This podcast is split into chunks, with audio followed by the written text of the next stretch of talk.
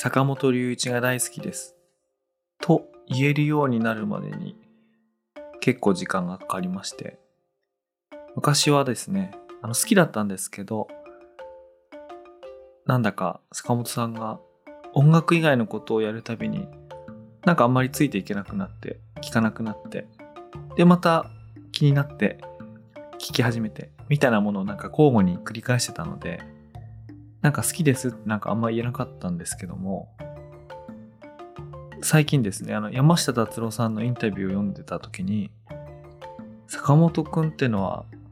あの知的おっちょこちょいなんだっていうなんか言い方をしてたんですね。その知的なおっちょこちょい。あの、つい、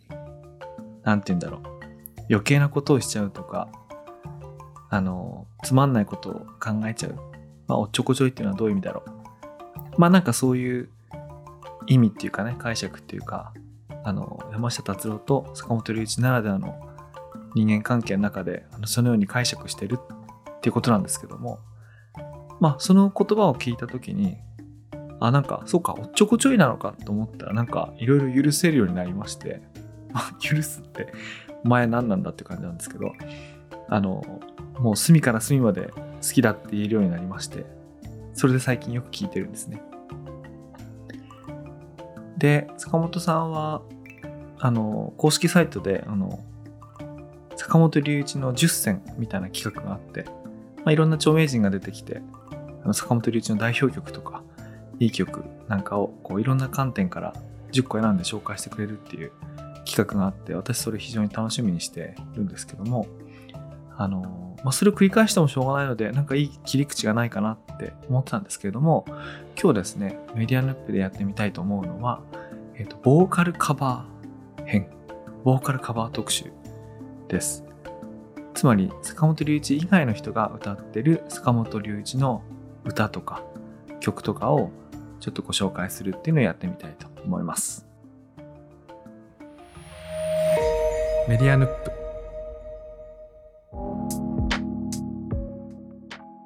はい、早速1曲目なんですけれども、ボーカルカバーって言った時に、まあおそらく一番有名っていうか、一番ビッグアーティストなのかなということで、挙げますのが、マイケル・ジャクソンの Behind the Mask です。これはオリジナルは1979年のソリッド・ステート・サバイバー YMO。これに収録された曲で作詞クリス・モズデル、作曲坂本龍一なんですけれども、これがマイケル・ジャクソンのあのスリラーに収録される曲として、もともとはその候補に上がって録音まで完了してたようなんですけれども、まあ、なんかいろいろあって、坂本さんがあの収録を断ったというか、断ったんですよね。断ったらしいんです。で、まあよくあの、ラジオとかテレビとか冗談で、あの時 OK って言っとけばよかったなとかってなんか笑いながらよく言ってるんですけど、まあマイケル・ジャクソンのスリラーって言ったら、あの、史上最も売れたアルバムですからね、ここに入ってたらまたちょっと違った展開もあったと思うんですけども、まあそんなことはなくてもですね、あの坂本龍一の曲っていうのも世界中で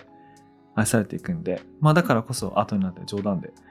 笑って言ってるわけですけども、その、えー当時未収録だったバージョンというのが、後にですね、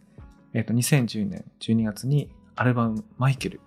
これはマイケル・ジャクソンの死後発表されたアルバムですけれども、そこに、えー収録されることになります。これはあの作詞クリス・モズデルに加えてマイケル・ジャクソン、そして作曲坂本龍一ですね。えーこのバージョンっていうのがもうめちゃくちゃかっこいいので、まず冒頭にご紹介したいと思います。というわけで、マイケル・ジャクソンで Behind the Mask。はい、素晴らしいですね。というわけで次の曲なんですけれども、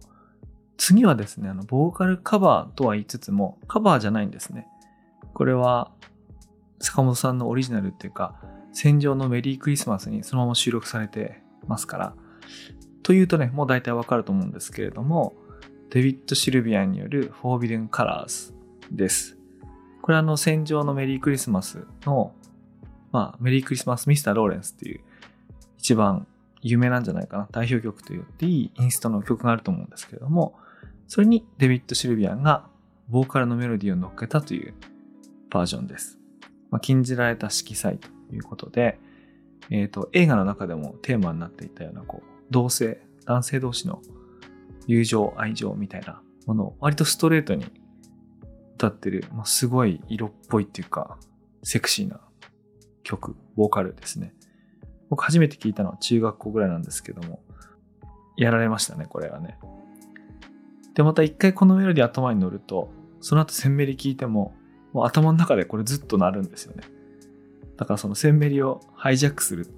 Forbidden Colours にハイジャックするような、まあそういうあの力を持った曲です。なのでこれ外せないかなと思うので2曲目にご紹介したいと思います。というわけで、デビッド・シルビアンで Forbidden Colors。なんかこれ聞くと年末だなって感じしますね。はい。で、次の曲ですけれども、次はですね、中谷美紀のクロニックラブです。これは J-POP として流行ったっていうかドラマの主題歌にもなったので、聞いたことある人も多いんだと思うんですけれども、オリジナルは1986年の坂本龍一のソロアルバムですね。で未来派野郎に収録されているバレエメカニックです。で、これはなんか他にもいろんなバージョンがあって、あの、岡田由紀子のワンダートリップラバーっていう曲にもなってるんですね。つまりタイトルを変えて、歌詞をつけて、まあ、変えて、えっ、ー、と、それぞれ一つの曲になってるんですけれども、これは改めて中谷美紀が全部作詞をし直して、えー、編曲を坂本龍一をして、あの、出したって曲ですね。まあ、どのバージョンも私すごく好きなんですけども、この、いかにも J-POP っぽい感じが、なんか、今聞くとすごい懐かしくていいなと思うんで、ちょっとかけたいと思います。というわけで、中谷美紀のクロニックラブ。あの、ここで日本語の歌になったんで、ちょっと続けて紹介したいなという曲があるんですけれども、それがですね、原田智代と小山田圭吾によるカバー、二人の果てです。これはですね、あの、オリジナルが1994年のスイートリベンジにあの収録されている、まあ、シングルにもなりました曲でして、作詞大貫妙子、作曲坂本龍一。で、ボーカルが今井美樹と坂本龍一っていうこう、このコンビっていうかね、この組み合わせでやってる曲で、まあ、すごいね、僕当時から大好きな曲で、なんて言うんだろう、こう、四分音符のメロディーが、こう、ゆっくりと、ゆっくりとこう、繰り返されて、高まっていって、で、最後こう、ファーっと溶けるみたいなね、溶けるっていうか高まるっていうか、そういうカタルシスの瞬間があるんですけれども、そういう静かな盛り上がっていく曲のスタイルとして、すごい好きなものなんですけれども、それを2020年に原田智也と小山田圭吾は2人でカバーするんですけども、これあのカバーする意味あるのかっていうぐらい原曲に忠実っていうか、原曲リスペクトたっぷりで、あの、これだったらオリジナル聴いてもいいんじゃないかって思うような 感じなんですけど、やっぱりね、そこはそれ、新しく撮ってる。それは、まあ、あえてそのまま撮ってるっていうのがね、なんかこう、リスペクトが感じられて、あ、なんかいいな、みたいな感じになるんですよ。なので、ちょっとあの、聞いたことない人にはぜひご紹介したいと思って、えっ、ー、と、持ってきました。というわけで、原田智也と山田圭吾で二人の果て。これ何回聞いてもいいんだよな。すごい好きです。はい。で次なんですけども、これは、もう、めちゃくちゃ代表曲ですね。あの必ず名前が上がると言ってもいい、千のナイフです。千のナイフは坂本龍一のファーストソロアルバムで、でそれの冒頭1曲目ですね。で、後で YMO の BGM なんかにも新たにこう収録されてますし、あとソロアルバムなんかでも、そのピアノソロとかでも繰り返し繰り返し演奏される曲なんですけれども、これがですね、あの今年秋に発売された坂本龍一トリビュートアルバムの中で、新たにこうボーカル付きバージョンであの収録されているものがあるんですね。で、これあのカバーしたのはサンダーキャットなんですけども、あの、非常にこうポップななんて言うんだろうな。ポポップって言った、歌つくとね、当然ポップになるっていうのもあるんですけども、線のナイフっぽい不思議な感じと、なんかそのポップなメロディーが、ボーカル、歌詞によって、さらに際立った感じがこう、ミックスされてる感じがね、すごく良くて。この曲がですね、かなりあの、そのトリビュートアルバムの中でも再生数が高くてですね、おそらくこのトリビュートアルバムの中でもシグネチャートラックと言ってもいいんじゃないかっていう人気がある曲なので、あのこれもご紹介したいと思います。というわけで、サンダーキャットで線のナイフ。はい。というわけですね。これちなみに、この特集みたいなことを、あの、どうやってやろうかと思ったかというと、あ、この特集みたいなことをどういうふうにやったかというと、Spotify でまずプレイリストを作って、で、その時には最初10曲とか20曲くらい出して、で、そんなにたくさんを紹介できないので、まあ5曲とかね、6曲に絞って、で、あの、普段こう、ウォーキングしたり、仕事したりしてる時に、こう、繰り返しその5、6曲を流して、で、あの、順番とか、いいかな、どうかなとかと思いながら何回か確かめて、あ、よし、これなら良さそうだと思って、で、最後、曲の間にこうやっておしゃべりを入れているという感じでやってます。で、これね、やってみたら、あの、最後に、あ、やっぱり坂本龍一本人の声も聞きたいよなって思うようになってですね、あの、カバーじゃなくて、本人がそもそも歌ってるオリジナルを何か載せようってことで、あの、考えました。でね、あの、いくつか考えたんですよ。あの、好きな曲いっぱいあって、君と僕と彼女のこととか、